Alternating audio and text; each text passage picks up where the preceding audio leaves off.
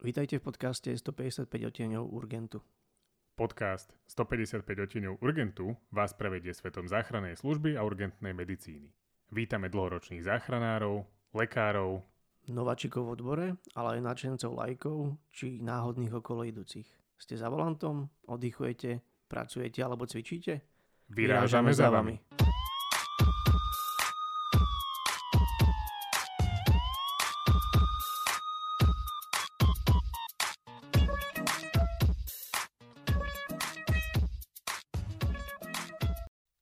Ahojte, vítame vás pri ďalšej časti podcastu s názvom 155 odtieňov Urgentu.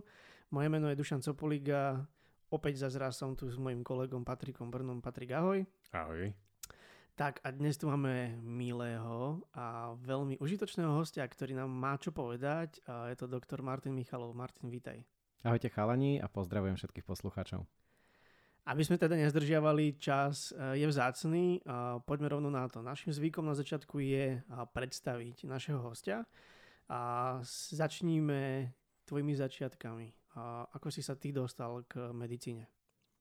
Mne bola tá medicína tak nejak asi prisúdená. Podľa rodičov už ako trojročný som tvrdil, že chcem byť záchranár a vlastne som sa odvtedy nikdy niekde inde neposunul. Nikdy to nebol nejaký, že smetiar, kozmonaut. Ja som stále tak nejak bol nalepený na tých uh, urgentných stavoch. A uh, keď si predstavíte ten kompletný balíček uh, a vidíte niekde v mysli takéhoto chalana, no tak to som presne bol ja, vrátanie obvizo- obvezovania medvedíkov toaleťákom. Áno, všetko to tam je v tom príbehu.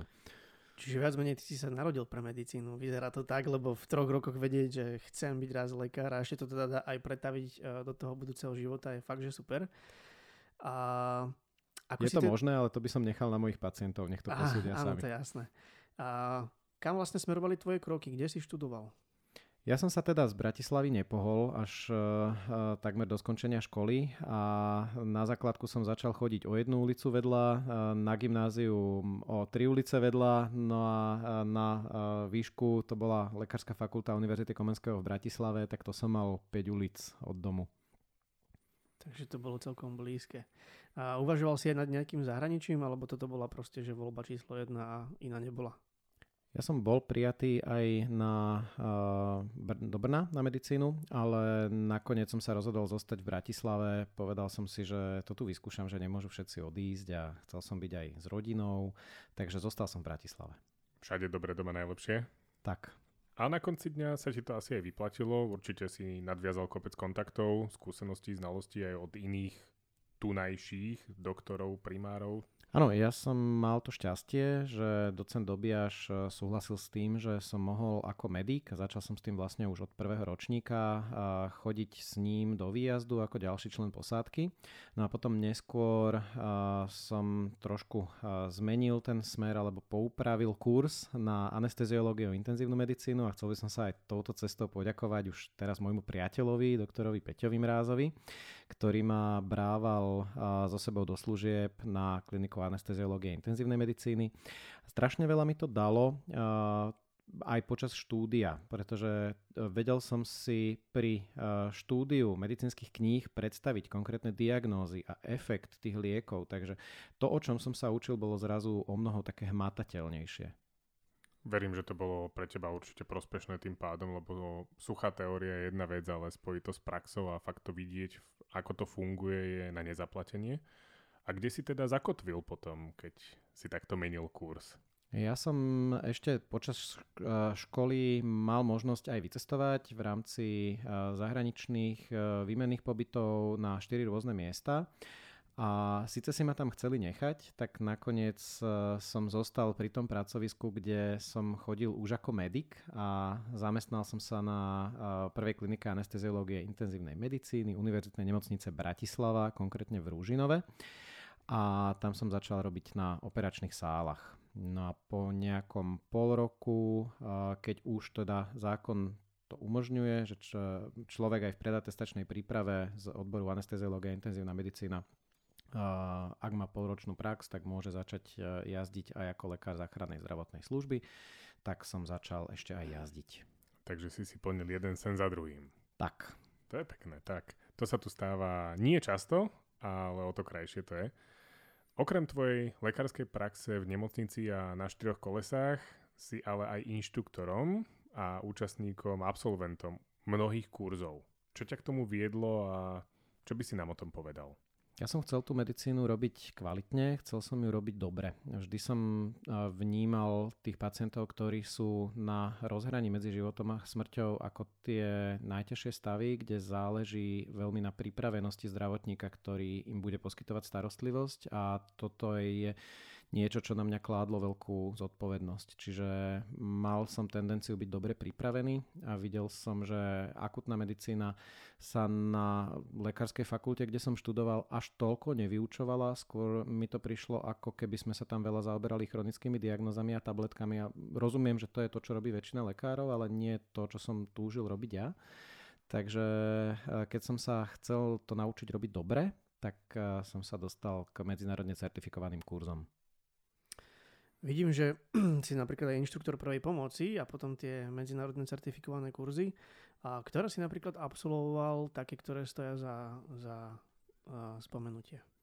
Začal som ALS, to bol môj prvý kurz, čiže Advanced Life Support Provider, kurz Európskej resuscitačnej rady. A, a bol som aj na kurze EPALS, čo je a, toto isté pre detských pacientov na European Trauma Course zase pre pacientov po ťažkom úraze, Advanced Stroke Life Support, PHTLS.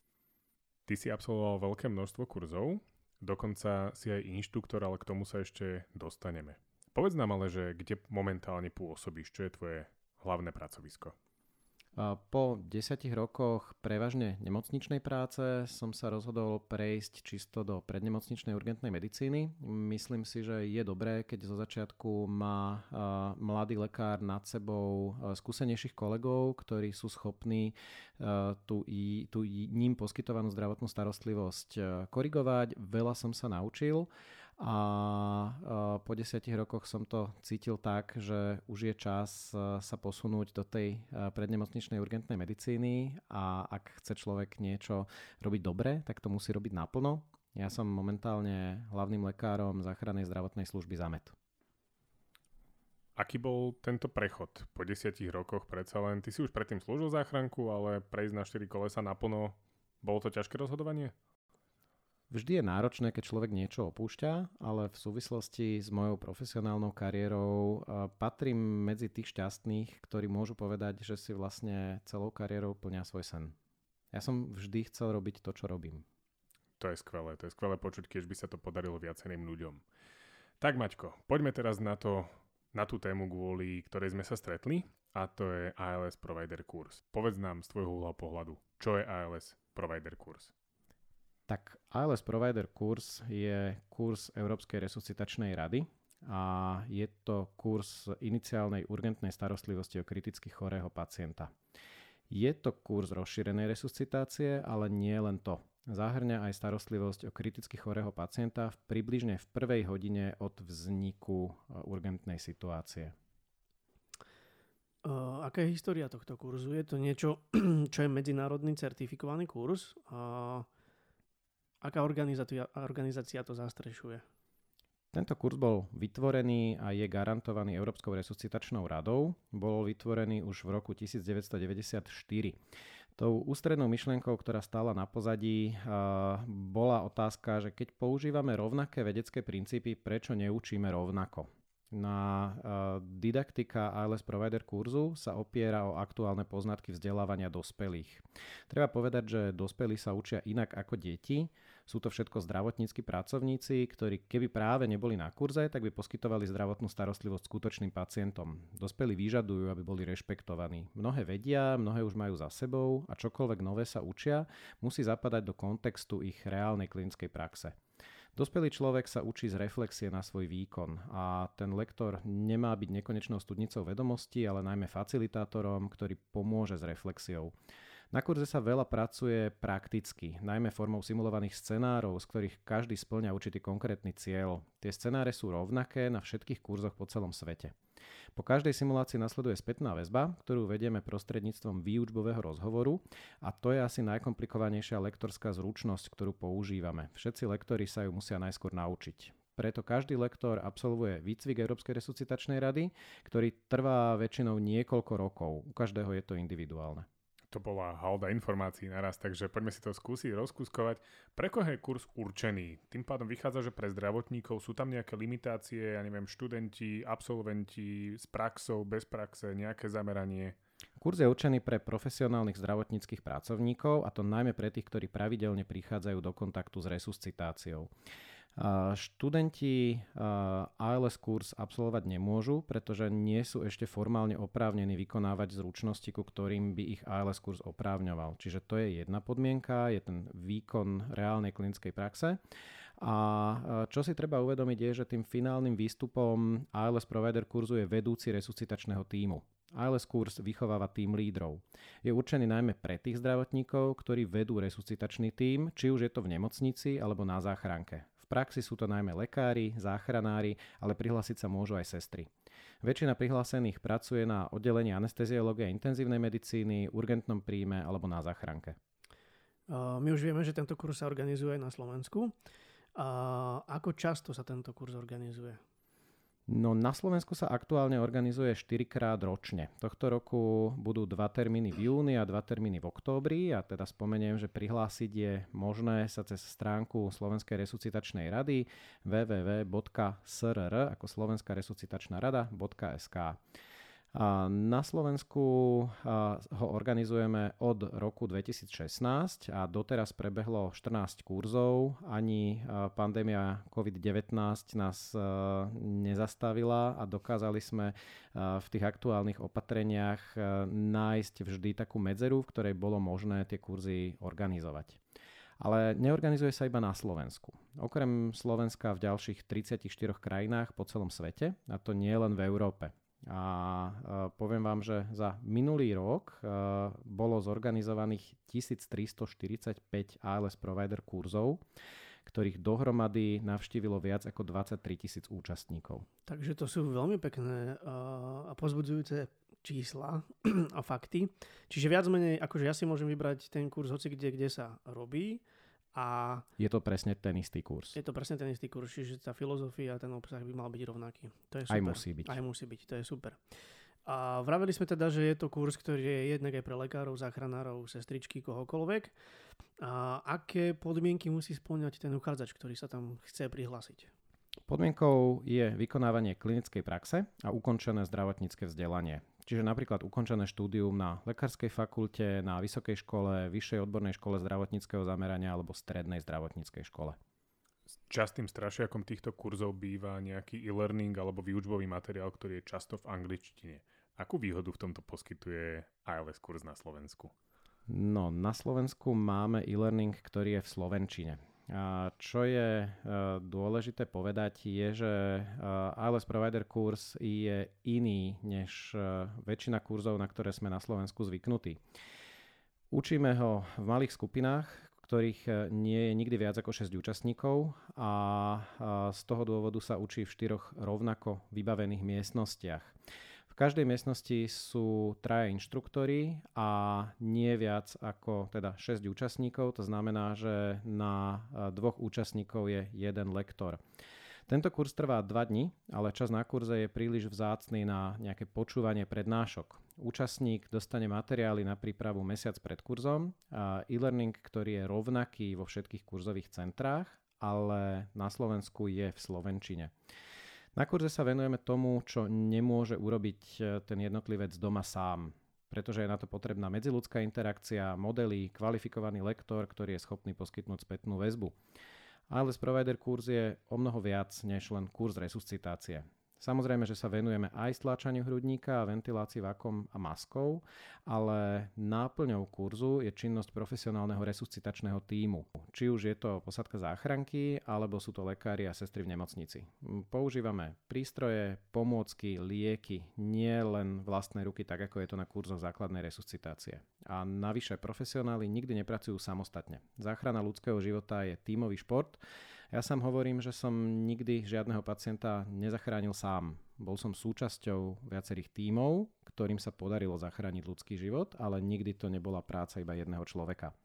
Na ALS Provider kurze preto venujeme veľkú pozornosť netechnickým zručnostiam vedenia resuscitačného týmu a práce v týme. Hovoríme najmä o situačnom povedomí, prioritizácii úloh a ich distribúcii, plánovaní. Všetko to dohromady spája komunikácia. A Taktiež je potrebné povedať, že zastaveniu krvného obehu je vždy lepšie predísť, než ho riešiť. Na kurze sa zaoberáme preto rozpoznaním kriticky chorého pacienta a systematickým prístupom podľa algoritmu ABCDE.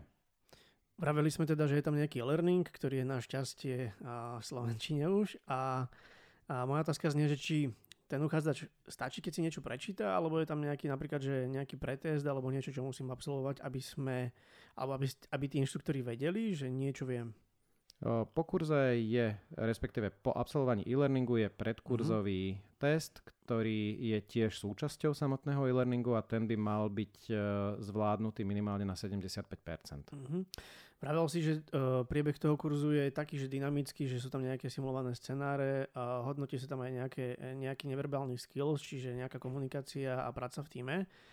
A ako vlastne ten kurz potom vyzerá? Že sú tam aj nejaké teoretické prednášky, alebo je to čisto len nejaké simulované scenáre? Ako vyzerá tá skladba? Na celom kurze je jedna jediná prednáška uh-huh. a celý zbytok výučby prebieha formou workshopov a najmä simulovaných scenárov. Kvôli čomu je to tak? Je to tak kvôli tomu, aby tí ľudia naozaj pracovali. A čítať si to môže každý doma, prednášky sa v súčasnosti dajú pozrieť na internete, ale tá medziludská interakcia a to vedenie resuscitačného týmu sa z kníh naučiť nedá. Na to je potrebné, aby sa tí ľudia stretli, prišli k nejakému modelu a najmä mali vedľa seba človeka, ktorý je schopný im poskytnúť spätnú väzbu na ten ich reálny výkon.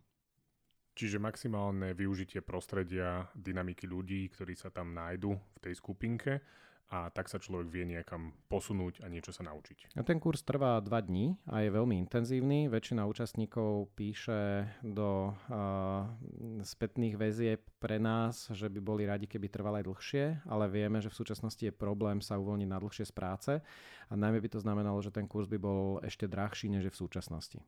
Na toto sa asi veľa ľudí pýta, že koľko stojí ten kurz a keď zistia, tak sa pýtajú, prečo je taký drahý. Prečo? No. Je to preto, že kvalita niečo stojí. A ten kurz je úplne iný. Viem, že na to ľudia na Slovensku nie sú zvyknutí, ale keď si to rozmeníme na drobné, máme eh, na dvoch účastníkov jedného lektora, a máme 4 miestnosti, ktoré musia byť zhodne vybavené. Sú, tie miestnosti sa musia vlastne premeniť z nejakej konferenčnej sály v hoteli na zdravotnícke prostredie kde je potrebné samozrejme mať pacienta, čiže v našom prípade nejaký model, simulátor rytmov, komplet zdravotnícke vybavenie. Všetko to zabezpečujeme štvormo. Keď hovoríme o samotných lektoroch, ktorí sú tam teda gro, na Slovensku robíme kurzy pre 24 účastníkov, znamená to, že tam máme 12 inštruktorov. Okrem toho tam máme jedného course directora a máme tam asociačný manažment. Z medzinárodne platných pravidiel Európskej resuscitačnej rady na to, aby sa mohol ALS Provider kurz organizovať, tzv. course rules, vyplýva to, že ten inštruktor síce nie je platený, ale nemal by mať s ALS kurzom žiadne náklady. Vlastne všetci inštruktori to robíme ako našu voľnočasovú aktivitu. Čiže my za to do vačku nedostaneme nič. Ale nemali by sme byť e, stratoví na tom, že obetujeme zo svojho voľného času. To znamená, že máme zaplatené ubytovanie, stravu a cestovné náklady. Na toto tvorí väčšinu uh, tých nákladov na ALS kurz, keď si zoberiete, že je to 12 ľudí, ktorí sú tam navyše ešte o jeden deň dopredu, pretože v deň začiatku kurzu už, už musí byť všetko nachystané a všetko musí 100% fungovať. To znamená, že uh, pre účastníkov hovoríme o dvoch dňoch, ale pre inštruktorov o troch dňoch lebo si musia miestnosti pripraviť, rozložiť vybavenie, všetko vybavenie preskúšať. Čiže celá tá mašinéria, logistika je naozaj časovo aj materiálno technicky náročná. Je veľmi o, náročné to celé zabezpečiť a zariadiť, aby všetko fungovalo, lebo ten účastník naozaj musí mať plynulý priebeh kurzu. Takže naozaj tá cena je asi adekvátna. A, tak ako hovorím, kvalita niečo stojí. A pokiaľ to chceme učiť rovnako, ako sa to učí všade inde v Európe, tak žiaľ sa to dá robiť iba za takýchto podmienok. Tá tým... cena kurzu aj inde je veľmi porovnateľná, vo väčšine západných krajín ešte vyššia. Ja s tým súhlasím, však čo nič nestojí, za nič nestojí. Väčšinou to tak aj býva. A spomínal si feedbackové dotazníky. Tým pádom tí ľudia, čo si prejdú kurzom, vypíšu, napíšu nejakú spätnú väzbu. Čo je také, čo sa pravidelne opakuje a s čím si ty spokojný, že sa k nám dostane naspäť? No je to v prvom rade prístup inštruktorov. To je to, čo je najviac, najviac chválené a je to niečo, čo, s čím sa väčšina ľudí uh, ešte nestretla na Slovensku, aspoň takto uvádzajú, pretože ten prístup je jednak uh, veľmi odborný, profesionálny, na druhej strane priateľský, bez uh, akéhokoľvek znevažovania tých účastníkov, naozaj sa cítia byť rešpektovaní a e, taktiež veľmi vyzdvihujú ten podporný prístup inštruktorov. E, cítia, že inštruktori sú tam na to, aby e, sa oni mohli niečo naučiť. E, čo sa týka tých účastníkov, ako sú hodnotení? Je tam nejaká skúška alebo ako to prebieha? Opäť z pravidel Európskej resuscitačnej rady, ktoré musíme dodržiavať, na konci kurzu musí byť záverečný test a ten test už v súčasnosti nie je písaný, ale je to praktická skúška. To znamená, že účastník je testovaný z toho, čo robil v priebehu celého kurzu, vedie scenár v pozícii vedúceho resuscitačného týmu, má k dispozícii ďalších účastníkov, ktorí v tej chvíli testovaní nie sú, ako členov resuscitačného týmu a rieši nejaký konkrétny prípad nejakého konkrétneho pacienta. Mm-hmm. Čiže musí dokázať, že tie praktické znalosti tam má a vie to viesť. Áno, a nie je skúšaný podľa toho, čo si my myslíme, ako sa nám zdá, ale uh, v celej uh, eh, ERC, eh, Európskej resuscitačnej rade, sú rovnaké hodnotiace tabulky, ktoré majú hrubo a tenko vytlačené body. Tie kľúčové sú hrubo hmm. vytlačené. Ako náhle kandidát nesplní hoci len jeden hrubo vytlačený bod, tak uh, musí skúšku opakovať. Ako potom vlastne vyzerá profil takého absolventa? Bavili sme sa, že je tam nejaká resuscitácia, spomínal si nejaký prístup ABCDE v rámci prevencie náhleho zastavenia obehu. Čo všetko ten človek vie? Vie sa postarať o kriticky chorého pacienta v priebehu jednej hodiny toho kritického stavu, čiže hovoríme o nejakom začiatku intenzívnej starostlivosti, respektíve urgentnej starostlivosti. A vie riešiť e, základné stavy, ktoré môžu viesť k zastaveniu krvného obehu, samotné e, zastavenie krvného obehu, vrátanie e, pátrania po reverzibilných príčinách, ktoré ho môžu spôsobiť a vrátanie základnej poresuscitačnej starostlivosti. Hm, to znie celkom zaujímavo. A chcem sa ešte opýtať, že kto sú vlastne inštruktori?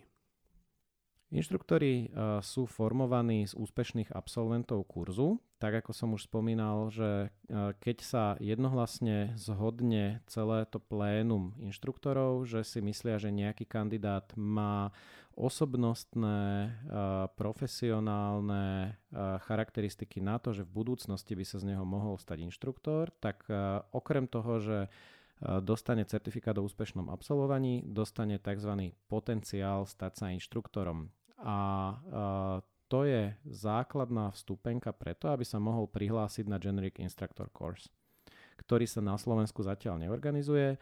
Organizuje sa v okolitých krajinách, je taktiež organizovaný Európskou resuscitačnou radou. No a keď ho absolvuje, tak e, nasleduje kandidatúra na inštruktora, to znamená odučenie pod vedením skúsených inštruktorov niekoľkých kurzov. Znie to ako brutálny proces a naozaj to nie je vydláždená cesta, asi to nie je pre každého. Tak ako sme povedali, kvalita niečo stojí a uh, keď uh, celý ALS kurz povieme, že je o ľuďoch, je o tých inštruktoroch, tak uh, tou, tou hlavnou devízou, ktorú prináša, je to, akým spôsobom inštruktori pracujú s tými účastníkmi, čo vedia. A z toho dôvodu musia byť naozaj dobre pripravení. S tým súhlasím. Ty okrem toho, že si ale inštruktor ALS kurzov, tak máš ešte jednu pozíciu a to je kurz director. Čo to obnáša, alebo čo to znamená? Course director je niečo ako taký dirigent orchestra inštruktorov. A obnáša to uh, niečo, čo mu hovoríme v rámci Európskej resuscitačnej rady quality support, ani tak, to znamená podpora kvality. A ten course director sa stará o všetko od útierok na toaletách až po zodpovedanie náročných medicínskych otázok. Keď som course director, tak sa starám o to, aby boli všetci na kurze spokojní, aby každý tam strávil zmysluplné dva dní, ktoré nebude lutovať. Nepodielam sa priamo na výučbe a síce sa snažím byť neviditeľný, aby som nerušil ten priebeh výučby, stále som s účastníkmi, ale najmä s lektormi. Sledujem, či je tá výučba konzistentná a aké didaktické postupy sú používané. To znamená nie len ten obsah, ale aj forma. A tak ako každý resuscitačný tým potrebuje tým lídra, tak inštruktori ALS kurzu potrebujú course directora.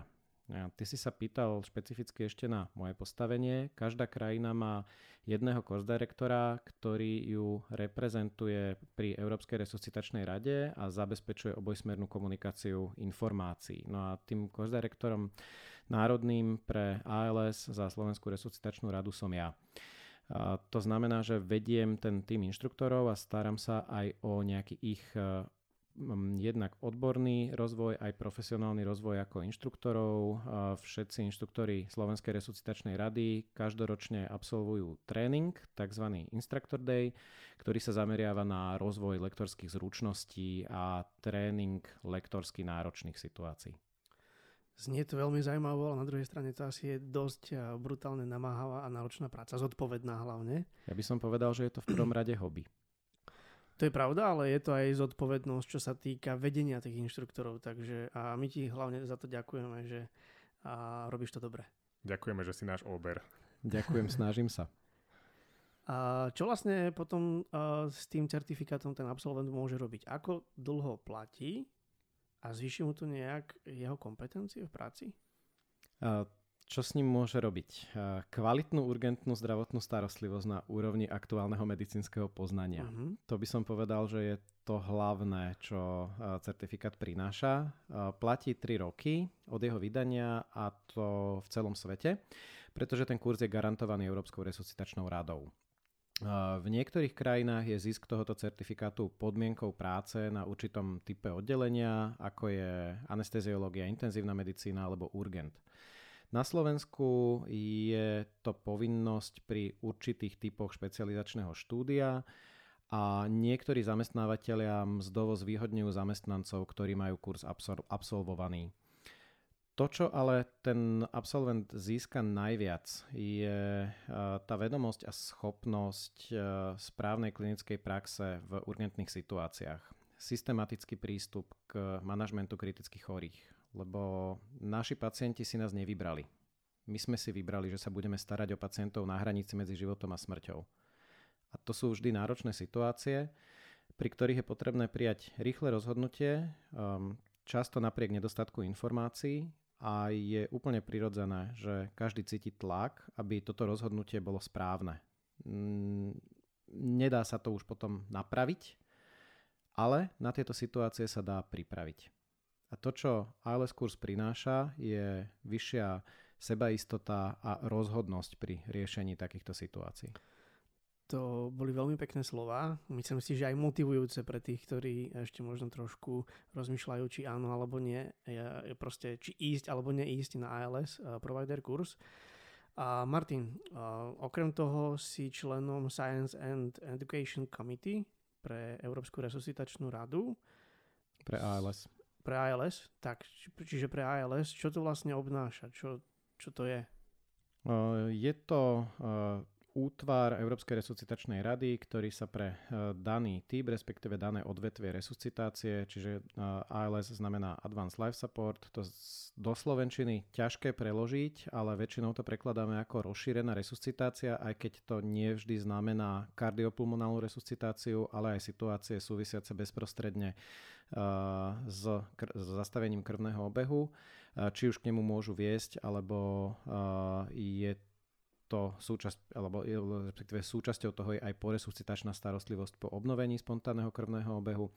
No a Science and Education znamená, že e, táto, e, tento útvar má dve časti. Jeden zodpovedá za tú vedeckú časť, čo je tvorba odporúčaní, e, kde výskum zhrnutý Ilkorom sa transformuje do odporúčaní pre Európu a tá časť za education zodpovedá zase za to, akým spôsobom sa to bude učiť a ALS kurz je totiž živý organizmus. On sa neprestajne vyvíja, tak ako sa vyvíjajú odporúčania, ale nie len čo sa týka obsahu kurzu, ale aj tej samotnej formy. Čiže pokračuje aj pedagogický výskum, prehodnocujú sa určité princípy vzdelávania, lebo ILS Provider kurz je založený na tých aktuálnych poznatkoch andragogiky, čiže vzdelávania dospelých. No a tá časť education sa venuje tomu, akým spôsobom dospelých učiť a ako dané časti kurzu učiť, aby sme dokázali spôsobiť zmenu v správaní tých účastníkov, keď budú naspäť doma na svojich pracoviskách pri kriticky chorom pacientovi. Čiže Science Education Committee uh, sa stará o tvorbu odporúčaní Európskej resuscitačnej rady a tvorbu kurzov. Ak by sme to zobrali len čo sa týka resuscitácie, tak tú úspešnosť vieme nejakým spôsobom my aj merať. Zbierame na to dáta a funguje na tom Eureka. Čo by si o tom vedel povedať? Eureka je e, štúdia garantovaná Európskou resuscitačnou radou. Je to skrátka European Registry of Cardiac Arrest a je to štúdia, ktorá sa robí prierezovo. Momentálne nedávno prebehla tretia táto štúdia Eureka 3, e, ktorá sa vykonávala aj na Slovensku. V, vo všetkých krajinách je to v tom istom čase. Bolo to od 1. septembra 2022 do 30. novembra 2022, takže trvala 3 mesiace a za tieto 3 mesiace sledovala všetky náhle zastavenia krvného obehu mimo nemocnice. Čo sme zistili, alebo čo sa zistilo z tých výsledkov, ktoré sa zozbierali? No, zistilo sa, že sme zozbierali nejaké dáta ktoré eh, budeme ešte dlhé mesiace analyzovať, respektíve ich bude analyzovať eh, profesor Gressner z Univerzity v Kieli v Nemecku spolu so svojím tímom. A máme k dispozícii len nejaké čiastkové dáta, ktoré ešte tiež neboli úplne zanalizované a neboli publikované. Zapojili sa do Eureky 3 všetky, všetci poskytovatelia záchrannej zdravotnej služby na Slovensku. No a ja som ju teda viedol za našu záchrannú zdravotnú službu. Čiže určité dáta máme, ale sú to dáta lokálne. Hej. Čo povedať môžeme je, že e, na celom Slovensku za tie 3 mesiace e, mimo nemocnice došlo k e, potvrdenému náhlemu zastaveniu krvného obehu takmer 3000 pacientov a väčšinou sa to stalo doma. Iba približne niečo viac ako tretinu týchto pacientov resuscitovali posádky, pretože tí ostatní pacienti, u nich sa úmrtie očakávalo, alebo to boli pacienti, ktorí boli nájdení už so zrejmými známkami smrti. Dáta, ktoré vieme z nášho regiónu, sú také, že približne v polovici prípadov začali resuscitovať už okoloidúci po volaní na linku tiesňového volania. A vieme, že v našom regióne, kde je pôsobnosť e, záchrannej zdravotnej služby ZAMET, e, RLP posádka resuscituje približne e, raz týždenne, ale RZP posádka ani nie raz za mesiac. A z toho vychádza, že tá resuscitácia nie je až taká častá. Myslíme si, že to robíme často, nerobíme to až tak často a potrebujeme si tú zručnosť doplňať simulačným vzdelávaním. No, čo sa týka uh, úspešnosti, to je to, čo každého zaujíma, tak uh, keď sa pozrieme opäť na celoslovenské dáta, tak uh, vieme, že ani nie petina resuscitácií uh, skončila úspechom, to znamená, že pacient bol odovzdaný živý v nemocnici. A Vieme, že ani nie jeden z desiatich, ktorých začala posádka záchrannej zdravotnej služby resuscitovať, e, e, prežil. Čiže ani nie jeden z desiatich prežil. To sú dáta, ktoré e, sa ukázali aj minulý rok, respektíve v, v štúdii Eureka 2 v roku 2017 kde bolo priemerné prežívanie mimo nemocničného zastavenia krvného obehu na úrovni 8%, ale pohybovalo sa od 0 do 18. Bol tam veľmi široký rozptyl. Vieme si to porovnať s nejakým iným štátom alebo v rámci Európskej únie, celosvetovo majú lepšie výsledky? Tak ako som povedal, že približne v celej Európe, keď chceme sa baviť priemerne, tak 8-percentné prežívanie mimo nemocničného zastavenia obehu do prepustenia z nemocnice. Na Slovensku to teraz vyšlo o niečo, o niečo lepšie, ale sú to dáta, ktoré zatiaľ nie sú publikované, takže hovorím to len tak, len tak veľmi všeobecne. Všeobecne tam je asi dosť veľký priestor na zlepšovanie sa. A ako to vnímaš ty? Čo by možno stálo za to, aby sme na tom zamakali a aby, si, aby sa tie čísla a tie štatistiky zlepšili?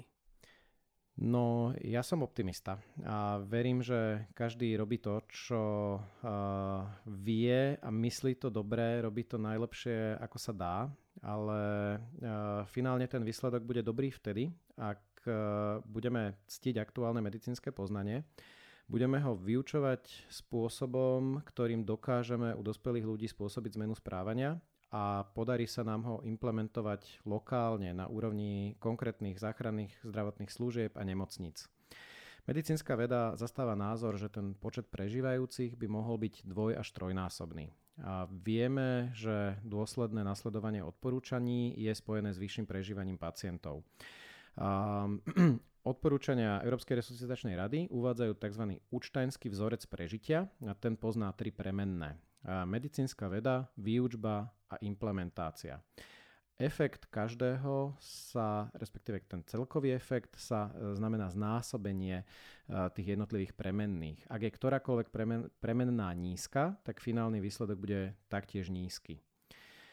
Čo to znamená teda v praxi je, že máme k dispozícii odporúčania, to je tá medicínska veda, máme ALS provider kurzy, máme iné kurzy, funguje nejaká výučba, fungujú tréningové centra a teraz je otázkou aj tá lokálna implementácia. V regióne, kde pôsobí naša záchranka, sme si práve vďaka tej štúdii Eureka 3 všimli, že absolventi ALS Provider kurzu mali výrazne vyššiu úspešnosť resuscitácií. Pri tretine resuscitácií bol u nás lekár alebo záchranár, ktorý mal platný certifikát ALS Provider.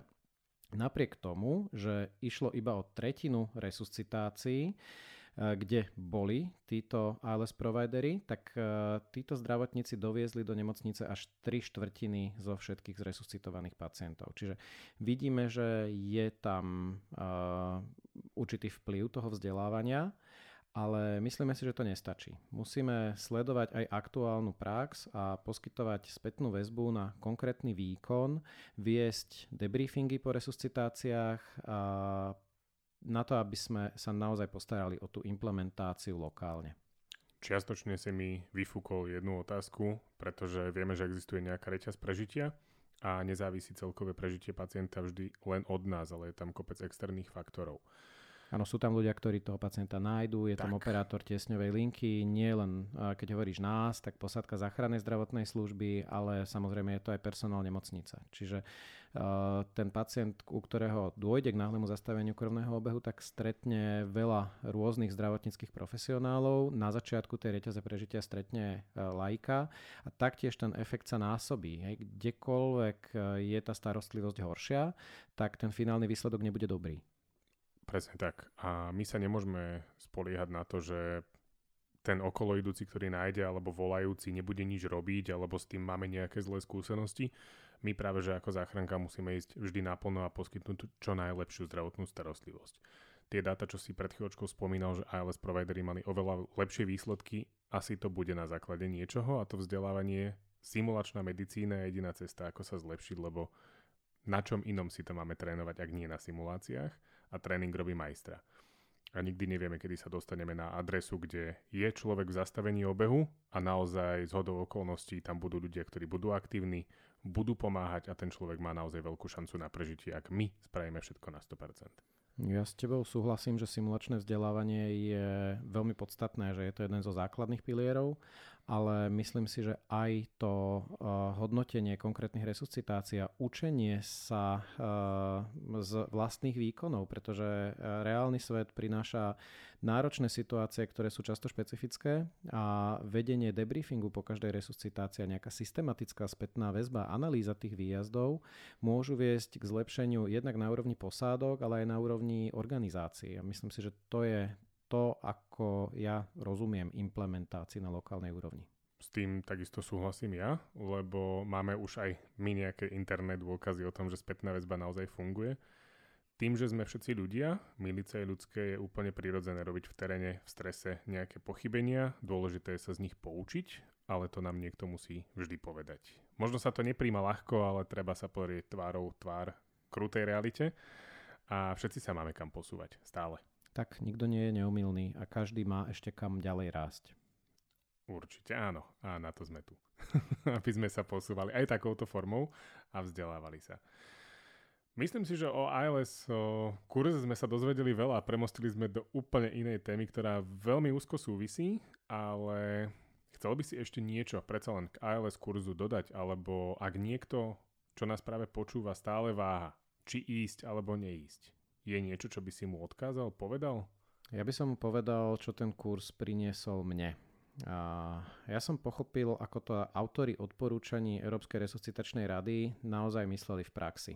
A myslím si, že z čítania guidelines to človek nepochopí, treba to vidieť a najmä zažiť na vlastnej koži.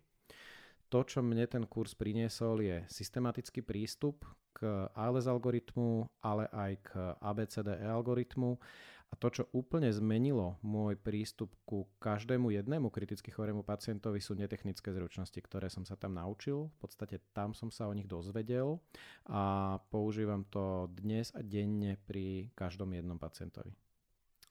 To bolo veľmi pekné zhrnutie, myslím si, že motivujúce pre niekoho, kto ešte stále uvažuje, či áno alebo nie. Martin, náš čas sa pomalinky kráti a ide to do záveru tohto čísla podcastu. A pre každého hostia máme pripravenú takú záverečnú výzvu.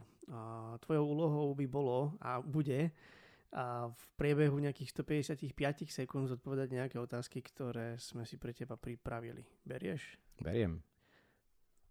Paťo, ako si na tom s časom? Ja som na tom s časom veľmi dobrý a som pripravený to stopnúť. Takže začínam prvou otázkou? Začínam. Môžeme ísť na to? Tak to odštartuj. Tak o 3, 2, 1, ideš. Tak, čo by podľa teba pomohlo slovenskej urgentnej medicíne? Systematická výučba viac simulačných centier. Ako sa chrániš pred vyhorením? Uh, ALS provider kurzami, kam chodím učiť a to ma, to ma veľmi motivuje. Uh-huh. A nejaký najlepší moment v práci, či už je to tá záchranka alebo tá nemocnica predtým? Um, záchrana ľudského života, keď sa to, keď sa to podarí. Čo by si robil, keby si nebol lekár? Ťažko povedať, asi záchranár. Ale, a ako si predstavuješ teda nejakého dokonalého záchranára alebo teda záchranára lekára? Myslím si, že dokonalosť neexistuje. Mal by to byť človek, ktorý je srdcom na správnom mieste a robí tú prácu, pretože ju robiť chce. Má na to personálne dánosti, to znamená, že mu tá práca neubližuje, ale je schopný ju robiť dobre. Čo by si odkázal našim poslucháčkam a poslucháčom? Um, smelo do toho. tak to áno. A máš nejaké neresti? Určite áno, každý má, každý má neresti. A vie sa podeliť s nejakou vhodnou? Čo je taká tvoja guilty pleasure? Guilty pleasure? Hm, neviem, či je to guilty pleasure, ale mám rád kraftové pivo. Mám rád karibský rum. Mm-hmm. To nie sú neresti, to je základ. Samozrejme, netreba to preháňať. Jasné. Určite áno. Ďakujeme, Maťko, že si nám odhalil takto v rýchlosti niečo zo seba a svojich preferencií. Ty si to stihol, čiže túto našu malú úlohu a výzvu si splnil. Ďakujem pekne. Si jeden z mála, takže my ti ďakujeme. A ďakujeme ti za tvoj vhľad, za to, že si nám objasnil, o čom je ALS kurz, ako funguje plus, že si sa nám takto predstavil a povedal niečo o sebe, aby ťa mohli spoznať aj tí, čo ťa ešte nepoznajú a verím, že ich spoznáme na ALS kurzoch. Ja takisto, budem sa na nich tešiť. Aj my sa budeme tešiť, myslím si. A ja ti tiež ďakujem, Martin, a Ďakujem vám obom chalani, aj Patrikovi ďakujem. A bolo povedané všetko, že bola to fakt zaujímavá téma. Ja si myslím, že aj veľmi motivujúca pre niekoho, kto ešte váha. My sa s vami pomalinky lúčime. Ďakujeme, že nás počúvate, že nás dielate. Sme na rôznych podcastových aplikáciách, takže smelo do toho my budeme radi, ak vám to niečo prinesie. A či už nejako namotivuje, alebo sa naučíte cestou do práce v aute niekde počas cvičenia niečo zaujímavé a čo z vás urobí lepších profesionálov. Chceš niečo dodať, Patrik? Že ešte ďakujeme my tebe, lebo si tu s nami sedel a tebe chudáčikovi nikto nepoďakoval, takže... ja by som sa chcel, ale čakám, kým sa dostanem k slovu. Takže Máš ja vám mať. ďakujem za pozvanie. Bol to veľmi príjemný rozhovor s vami. Dúfam, že si to užili aj poslucháči a pevne verím, že sa stretneme na ILS Provider kurze alebo niekde pri odovzdávaní pacienta alebo v posádke. Ja verím, že my sa ešte v tejto zostave budeme počuť v tomto štúdiu a ďakujeme teda všetkým, že to dopočúvali až tu a nezabudnite, vyrážame, vyrážame za vami.